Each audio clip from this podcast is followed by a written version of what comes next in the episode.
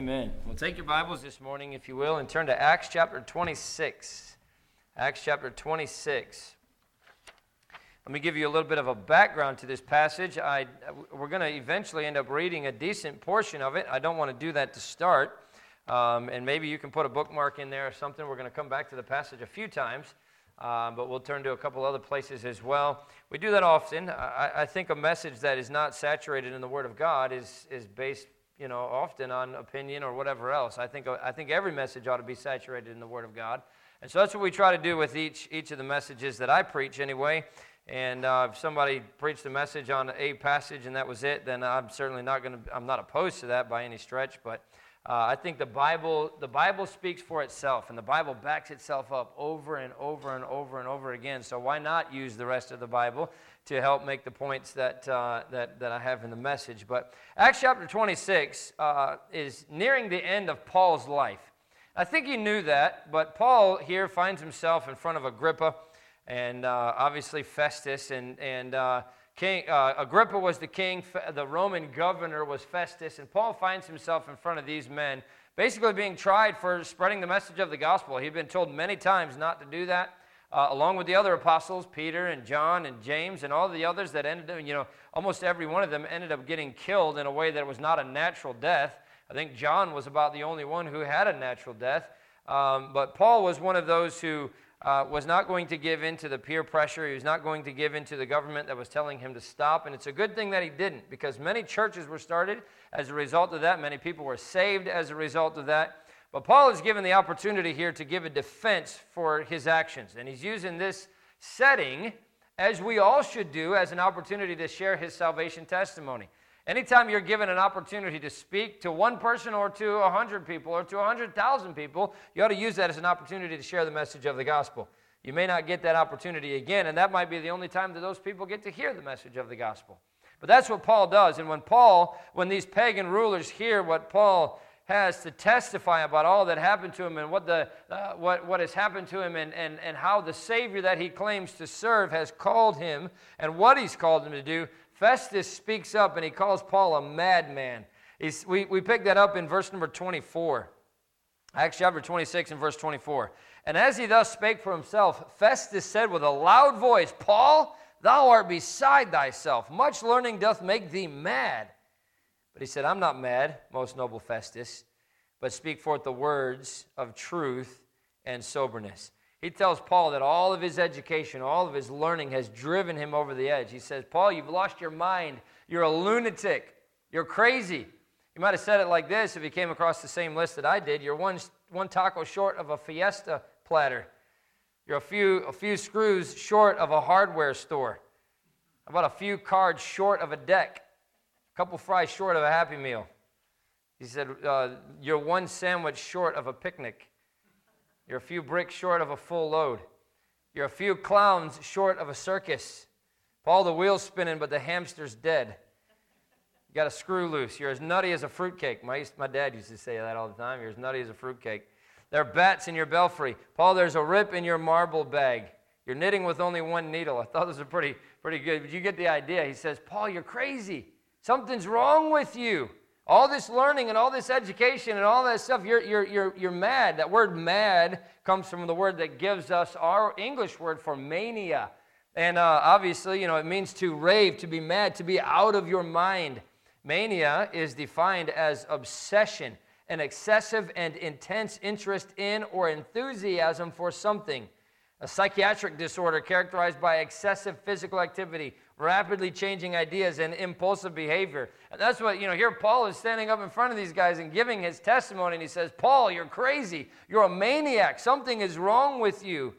And when these pagans hear what Paul was before he met Jesus Christ, what happened to him when he met Jesus Christ, and what he is saying about Christ and doing for God's glory now, they, they, they conclude the fact that he's, that he's just gone raving mad. And Paul, here in Acts chapter 26, really gives his entire testimony.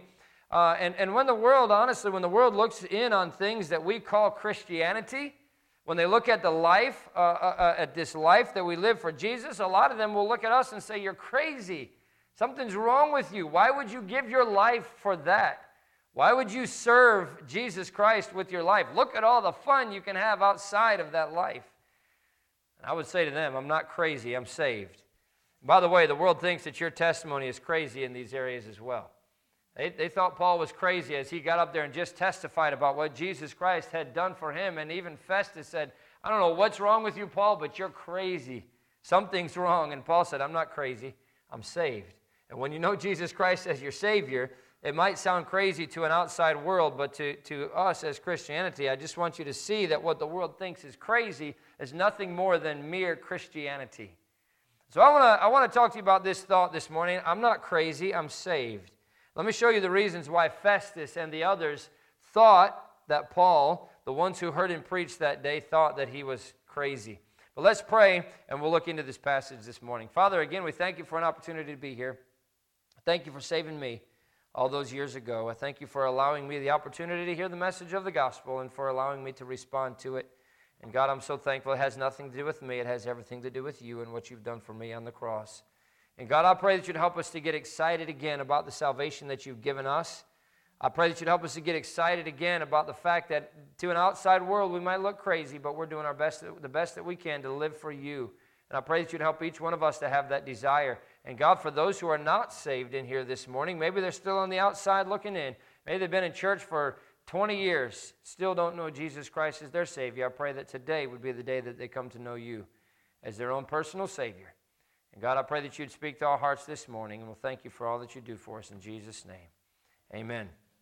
I want this message to be an encouragement to you this morning. I hope it will be, especially for those who are saved. If you're not saved, then, then this message is for you as well.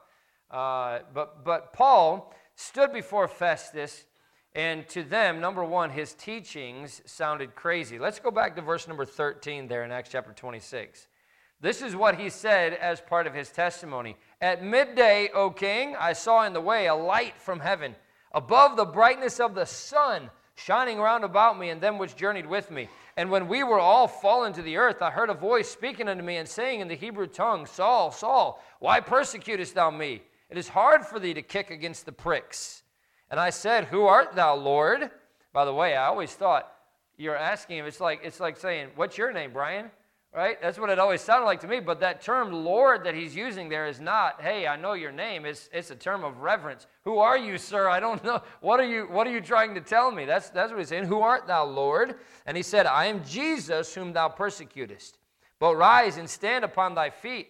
For I have appeared unto thee for this purpose, to make thee a minister and a witness both of these things which thou hast seen, and of those things in which I will appear unto thee, delivering thee from the people and from the Gentiles, unto whom now I send thee, to open their eyes and to turn them from darkness to light and from the power of Satan unto God, that they may receive forgiveness of sins and inheritance among them which are sanctified by faith that is in me. Whereupon, O King Agrippa, I was not disobedient unto the heavenly vision, but showed first unto them of Damascus and at Jerusalem, throughout all the coasts of Judea, and then to the Gentiles, that they should repent and turn to God, and do works meet for repentance. For these causes the Jews caught me in the temple and went about to kill me. Having therefore obtained help of God, I continue unto this day, witnessing both to small and great, saying none other things than those which the prophets and Moses did say should come. What were these claims that Paul made? If you, if you kind of think about it from an outside perspective and, and, and hear what these guys were hearing for the first time, he said that he saw a light Paul said that at noon, this, this light that was brighter than the sun shone round about him, and, and it was so bright, basically, it knocked him off of his horse, uh, his donkey that he was riding there on the way to Damascus. He said he met the Lord Jesus Christ. The one that Paul met on the road to Damascus was the same man that everyone had known and many of them had seen die on a cross not too long before that. They saw him die. They saw his body being dragged off the cross. They saw him put in a grave. And they had heard rumors that he rose again, but remember, they spread it all around that his disciples came and stole his body.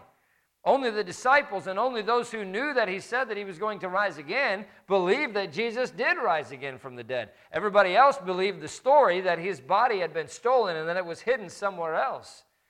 They had seen this very same Jesus that Paul is saying he saw on the road to Damascus laid in a grave, lifeless. And now here's this crazy preacher preaching that this dead Jesus is alive again and well. By the way, that's what galled this crowd the most. They knew that Jesus had been crucified. Now here was Paul and a bunch of these others preaching that Jesus was alive. They were upsetting the apple cart. They were disturbing the peace. They were preaching the doctrine of the resurrection, and people thought they had lost their minds. No wonder they thought Paul had lost his marbles. But Paul's statements may have sounded bizarre to the pagan Romans, but to anyone who has come to know Jesus Christ as their Savior, they make perfect sense. Here's why. Turn over to 2 Corinthians chapter 4. Every saved person has seen the light. And I'm not saying that some bright light shone to you in the middle of the day and knocked you down to the ground and, oh, this was your experience, and all of a sudden, right? I've heard of a lot of people that have talked about an experience that they have, and well, that must have been my salvation experience because I'd never seen or anything like that before. I've never seen anything like that again. And I had this crazy vision, and the next thing you know, I, I was saved. Now, Paul's, Paul's situation here, he met Jesus Christ. Jesus Christ spoke to him in person. Now, Jesus doesn't do that today, well, at least, at least uh, according to the Word of God. A lot of those things are, are past, but he did that for Saul who became the apostle Paul. But in 2 Corinthians chapter 4 and verse 6, it says this, "For God, who commanded the light to shine out of darkness, hath shined in our hearts to give the light of the knowledge of the glory of God in the face of Jesus Christ." That light has shined in our hearts. We were in darkness. We were dead in sins. That light shines in our heart and, and, and illuminates the fact that Jesus Christ died on the cross for us and gives us an opportunity to accept Jesus Christ as our Savior. You can turn over there if you want to, but you don't need to. 1 Peter chapter 2 and verse 9 says, But you are a chosen generation, a royal priesthood, and holy nation, a peculiar people, that ye should show forth the praises of him who hath called you out of darkness into his marvelous light. That's what he's talking about in, in, in Acts chapter 26 to open their eyes and to turn them from darkness to light, from the power of Satan into the power of God, that they may receive forgiveness of sins and inheritance among them which are sanctified by faith that is in me, in Jesus Christ. But it's that darkness, those who are living in darkness don't understand what those who are living in the light see from that perspective. There's a whole lot of things that you can see in the light that you can't see in the darkness. Everyone who's saved can remember what it was like to be dead in trespasses and sins, as he said in Ephesians chapter 2 and verse 1. They can remember what it was like to be one of the children of wrath. He says that later on in that passage. They can remember the way the Holy Spirit drew them to Jesus, we find in John chapter 6 and verse 44. I still remember, even as a young child, when I came to know Jesus Christ as my Savior, that conviction of sin and the, and the fact that when the light came on and, and I saw for the first time that Jesus and Jesus Christ alone was my only hope, and I'm sure if you know Jesus Christ as your Savior, you remember that day very well.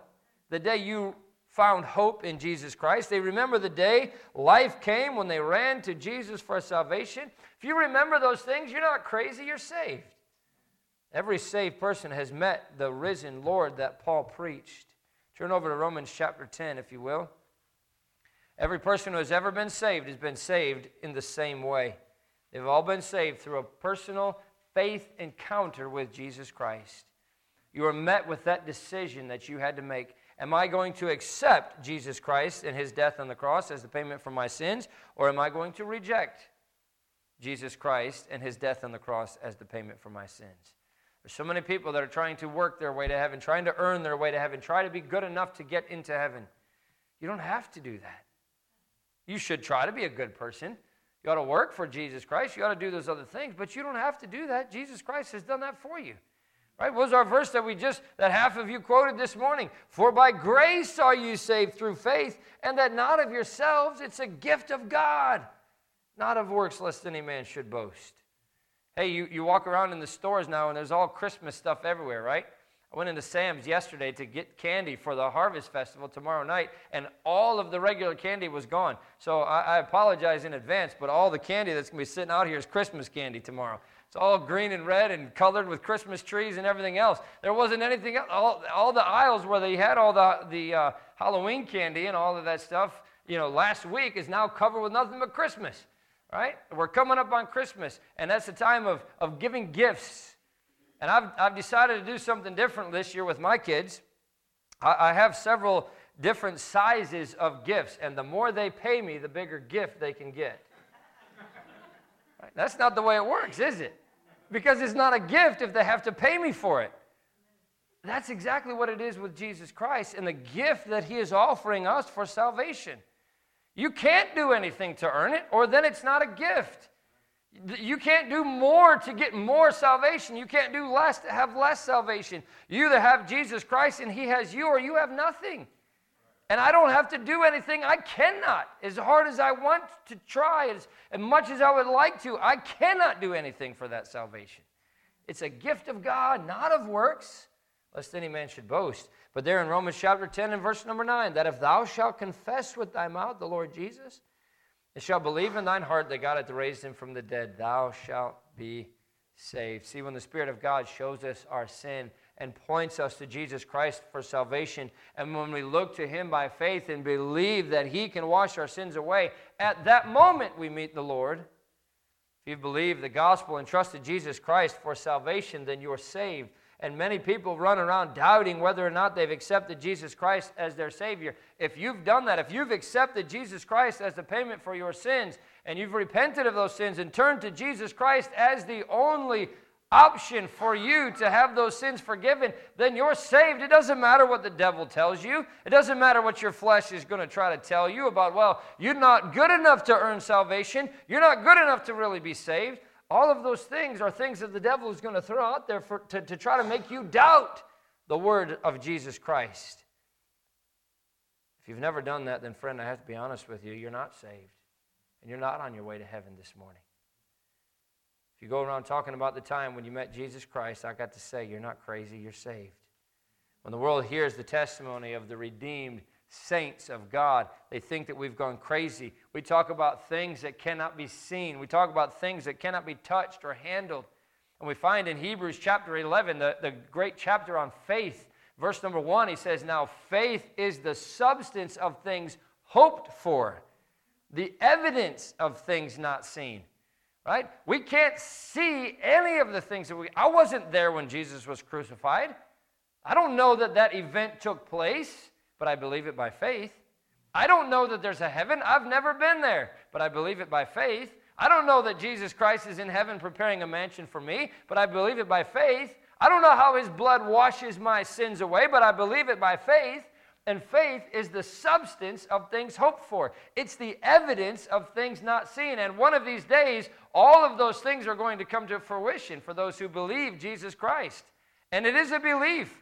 I don't know for a fact that it's so, but I've seen enough evidence of Jesus Christ working in my life. I've seen enough evidence of Him working in the lives of other people to know that my faith one day is going to become sight and it's all going to happen. It's all going to come to fruition in Jesus Christ and in who He is and what He's done for me. We talk about a baby born of a virgin, a Savior who was crucified and buried and rose again. To somebody in the outside world, that might sound crazy. We talk about his blood and how it washed our sins away. We believe in a God who created out of nothing the entire universe. We believe that Jesus is coming in the clouds to raise the dead and call them home to heaven. We believe that when he comes, he's going to call the, the living saints into the air and he's going to change them into his image. And we're going to be with him forever. We believe some things that sound crazy to a lost world, but to those who, who have been lost in the depths of sin and have made that trip to Calvary by faith and have met the risen Savior, it all makes perfect sense. And when we speak of such things, we do so not because we're crazy, but because we're saved. Those things are all found in the Bible, and we simply believe the Bible and we take God at His word. It may sound crazy to the lost, but we have no doubt that it's all true.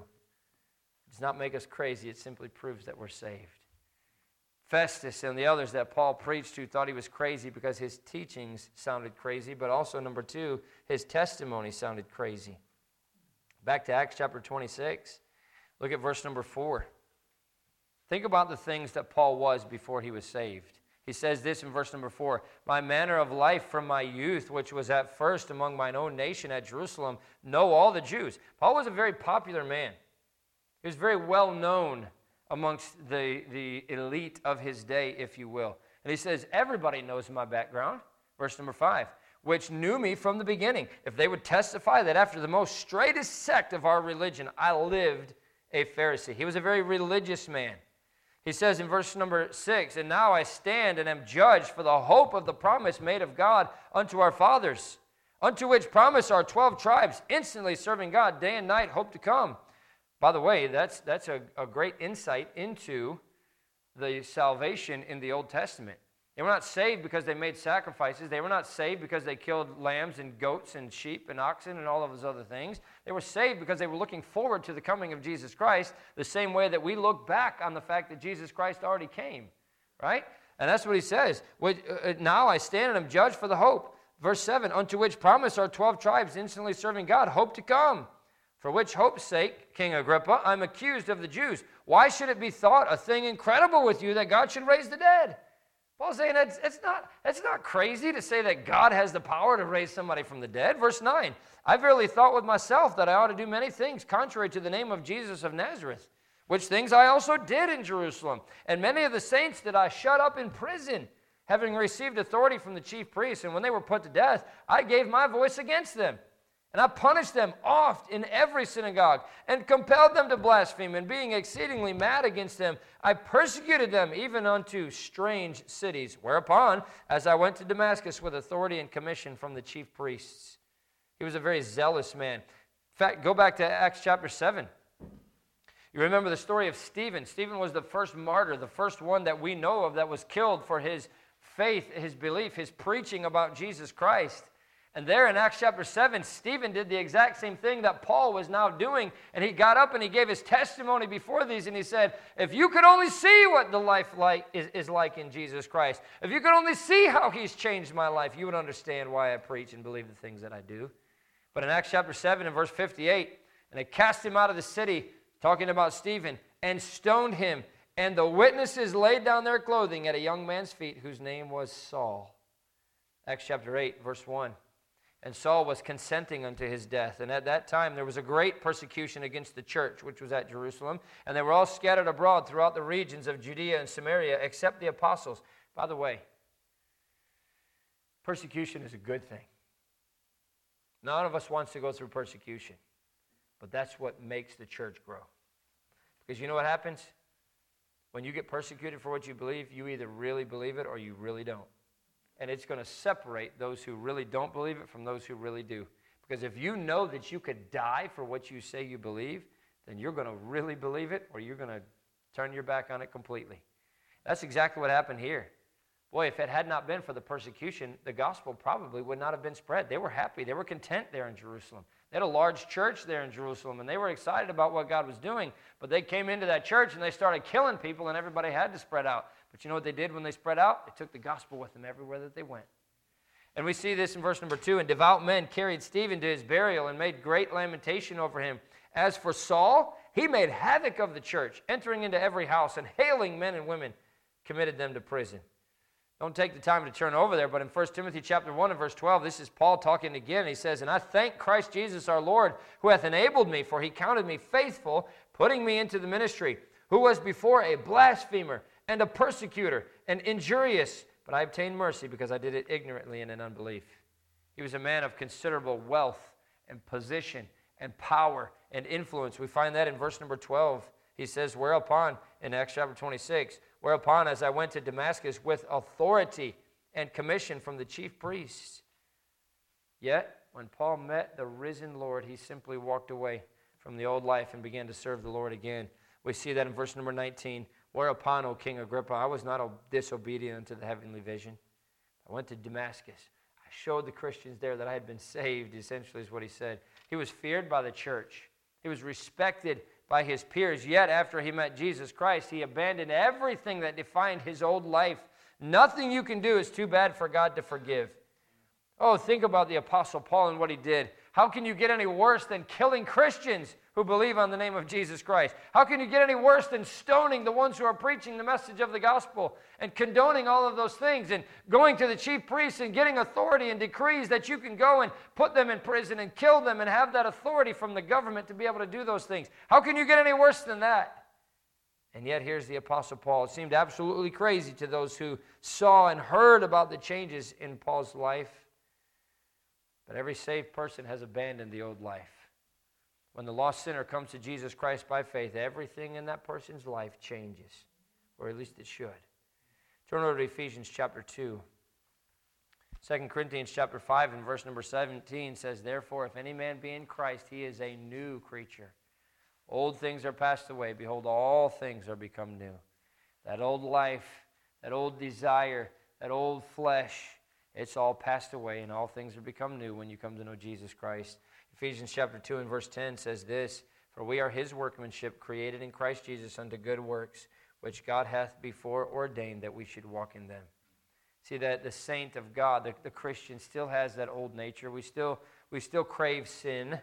And, and, and while a Christian is still capable of committing any sin that can be imagined, the, the Christian has help on the inside now. They're indwelled by the Spirit of God, and, and, and He acts as that spiritual buffer. He strengthens the child of God to help him in his fight against sin. He empowers us and enables us to say no to the flesh.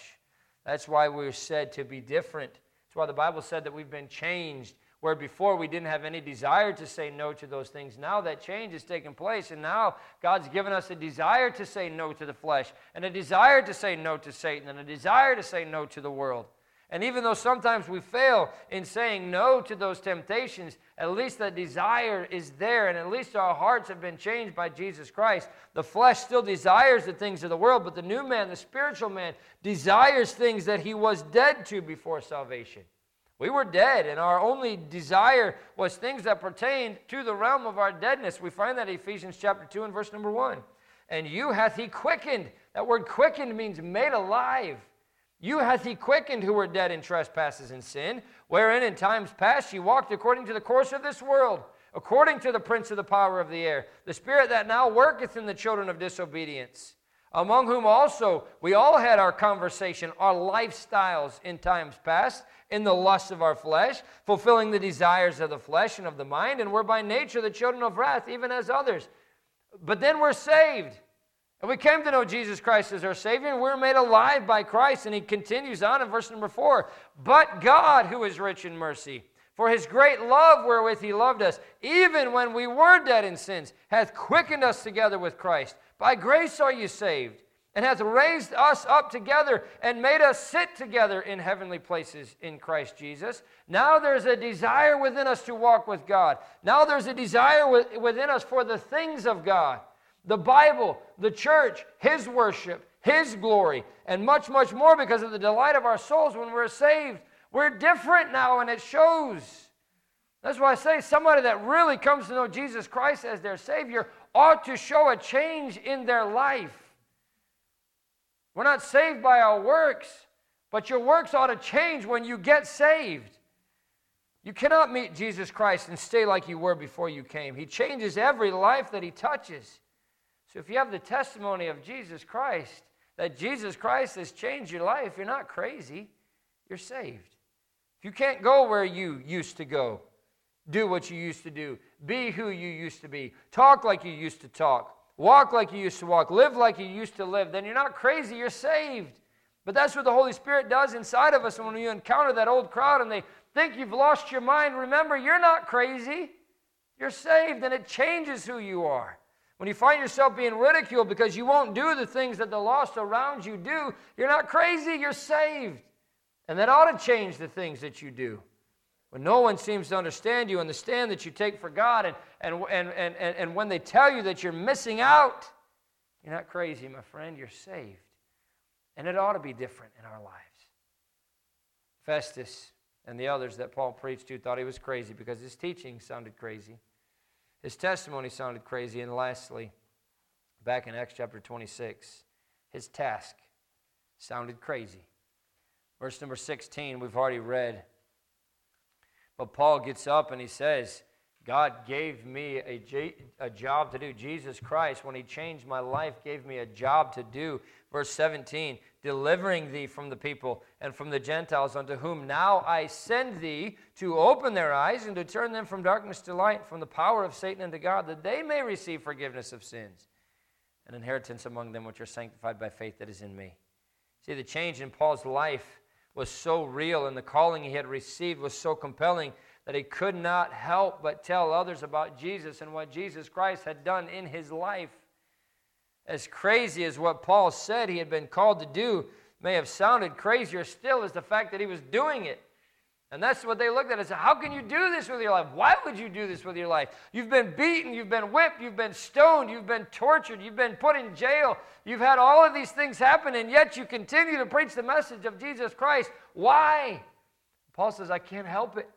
My life has been changed, and I've seen that change in my life, and I've got to tell other people about what He's done for me. He couldn't help but tell them what Jesus Christ could do for them too. 1 Corinthians chapter 9 and verse number 16 says this For though I preach the gospel, I have nothing to glory of, for necessity is laid upon me. Yea, woe is unto me if I preach not the gospel. Now, Paul was called to get up and preach in a church, in church service, but preach means just to proclaim. And, and, and that's a call that every single one of us have been given. Our job and our responsibility is to proclaim the message of the gospel. And Paul says, Woe is unto me if I don't do that. What a shame to me if I don't do that. John Phillips, a, a commentator, said it this way Paul was a conscript. He had been arrested on the Damascus Road. He had been given a vision of the man in the glory. He had been sent forth as the bond slave of the ascended Lord to evangelize the great Gentile world. He had a driving force in his soul, a vision of the Lord from heaven, a realization that he dare not trifle with his call. Did you know the same call that rested upon Paul's shoulders has been placed upon ours as well? Turn over to Mark chapter 16. The Bible is very clear that we're supposed to tell the world what Jesus has done for us and what he can do for them if they will only believe. We have the call in Matthew chapter 28 Go ye therefore and teach all nations, baptizing them in the name of the Father and Son and the Holy Spirit. But he says in Mark chapter 16 and verse 15, He said unto them, Go ye into all the world and preach the gospel to every creature. What a responsibility. Acts chapter 1 and verse 8 But ye shall receive power after that the Holy Ghost has come upon you, and ye shall be witnesses unto me, both in Jerusalem and in Judea and in Samaria and in the uttermost part of the earth. When you feel compelled to tell someone about a crucified, risen, returning, reigning Lord named Jesus Christ, it doesn't mean you're crazy. It simply proves that you're saved. If you know Him, you can't help but tell others about Him. Sharing the gospel is as natural to a Christian and to a child of God as breathing. When you turn your back on the world and live for Jesus Christ and then tell the world about Jesus Christ, it doesn't mean that you're crazy. It just shows everybody that you're saved and that you know you're saved and you want everybody else to be saved as well. Listen, when we turn our back on the world, we, are turning our back on a whole lot of things that we could enjoy, at least temporarily, right? Like, like what he said, what, what Moses said in Hebrews chapter 11 choosing rather to suffer affliction with the people of God than to enjoy the pleasures of sin for a season. That season will end. And that ple- there is pleasure in sin. I'm not, I'm not trying to say that there's not.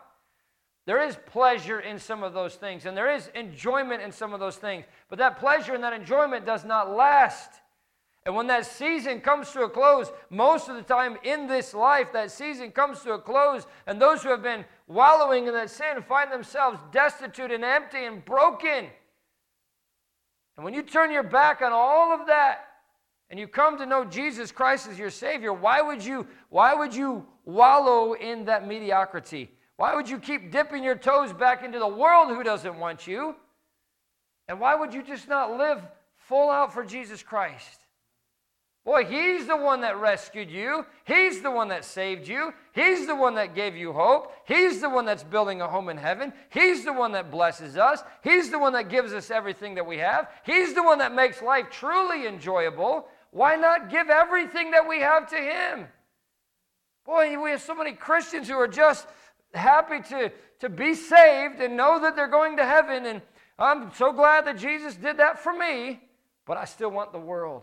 I still want everything that it has to offer. I can't give those things up. The world gave you nothing. The world kept you in darkness. The world kept you in bondage. Satan was your father, and he has no interest in your best interest. And yet, when you came to know Jesus Christ as your Savior, and He changed your world, and He turned your life around, and He gave you a hope, and He gave you a future, why would you not just turn your life toward Him and live for Him with all of your life? He gave everything for me. Is it not such a hard thing to, for Him to ask me to give my life to Him? And yet we have so many areas in our life where we say, God, you can have that, not this. You can have that, not this. You can have that, not this. I still want that part of the world. He says in Galatians, How can you turn back to the weak and beggarly elements wherein ye desire to be in bondage? I was a slave to sin. I didn't have the freedom to do what I want to do, to do what I do now in Jesus Christ. I was a slave to all of those things, and Jesus Christ came and broke that prison door open and set me free from those chains. And He set me on a course of living a life of peace and joy and happiness and an eternity with all of those things at the end of all of that. And yet I'd say, ah, I kind of like some of the things about that prison cell. You know, it was, uh, yeah, it was dark and damp, and I couldn't go where I wanted to go, and I had to eat that nasty food that they gave me, and, but, but it, was, it was comfortable.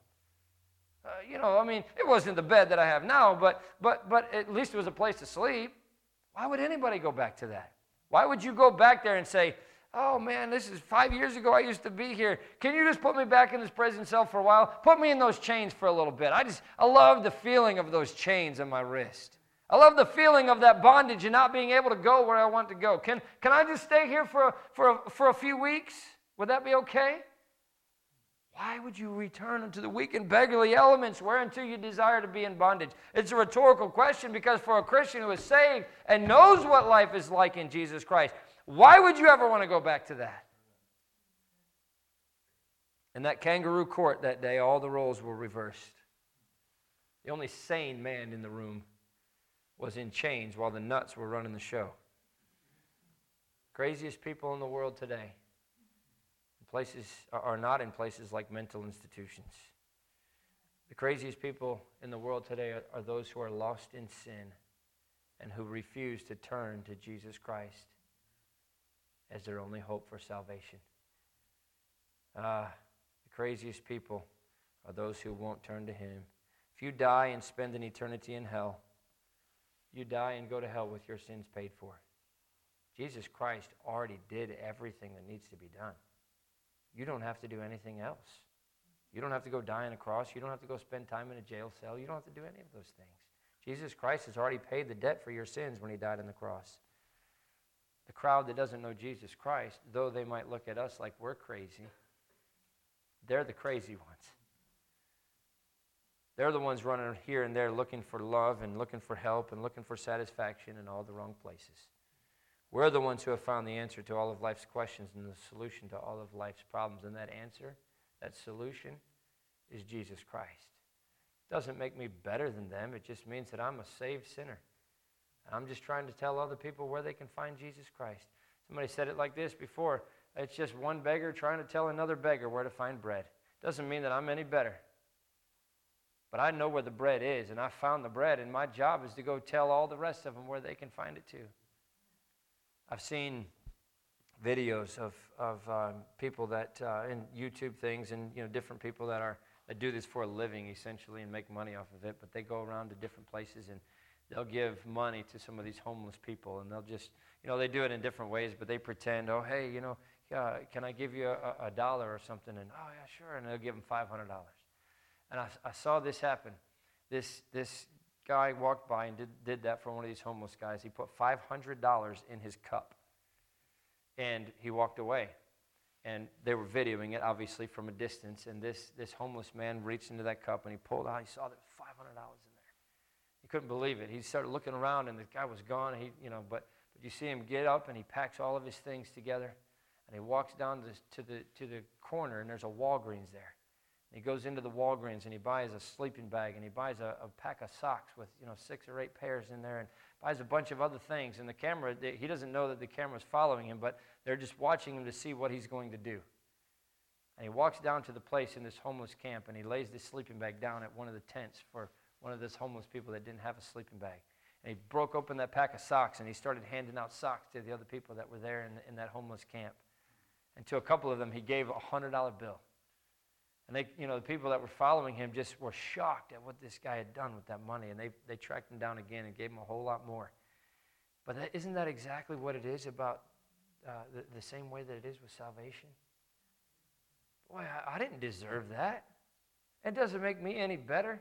I'm, I'm still living in this world. I'm still just a human. I'm, I'm still just like everybody else. I'm still prone to sin. I'm still prone to all those other things that they're prone to. But I found hope. I found life. Why would I not share that with others? Why would I not try to give them that same hope and that same life that I have? May we who are saved never be ashamed of who we are or what the Lord has done for us. We're not crazy. If you believe the gospel and trusted Jesus Christ as your Savior, then you're headed to heaven. You're saved by grace. Your sins have all been washed away. You're not crazy, you're just saved. Are you thankful for your salvation this morning? Maybe you need to praise God again, right? Restore unto me the joy of my salvation. Isn't that what David said? Are you saved today? If not, you can be if you'll come to Jesus Christ. Romans chapter 10 and verse 13 says, For whosoever shall call upon the name of the Lord shall be saved. Don't put it off. Don't wait until it's too late. Can't fix the problem after you've died. You have to accept Jesus Christ as your Savior today. You might think I'm crazy for living my life the way that I do. You might think I'm crazy for living, giving up the, the world for the life that Jesus Christ has given me. You, you might think I'm crazy for pleading with you to come to know Jesus Christ as your Savior. I have to tell you this morning, I'm not crazy. I'm saved. And I want you to know Jesus Christ is your Savior as well. Father, we love you. We thank you for your goodness to us. Thank you for saving me. God, I thank you for each of those in this room that you've saved already. God, I know this. You want every single person in this room. You want every single person in this community. You want every single person in this world to come to know Jesus Christ as their Savior. God is not willing that any should perish, but that all should come to repentance, as we're told in the Word of God.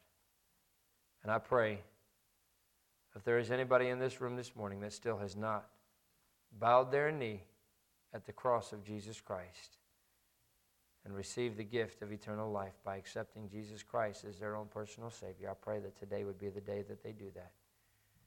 And I know it matters not if we've been coming for six months or six years or 60 years to the church.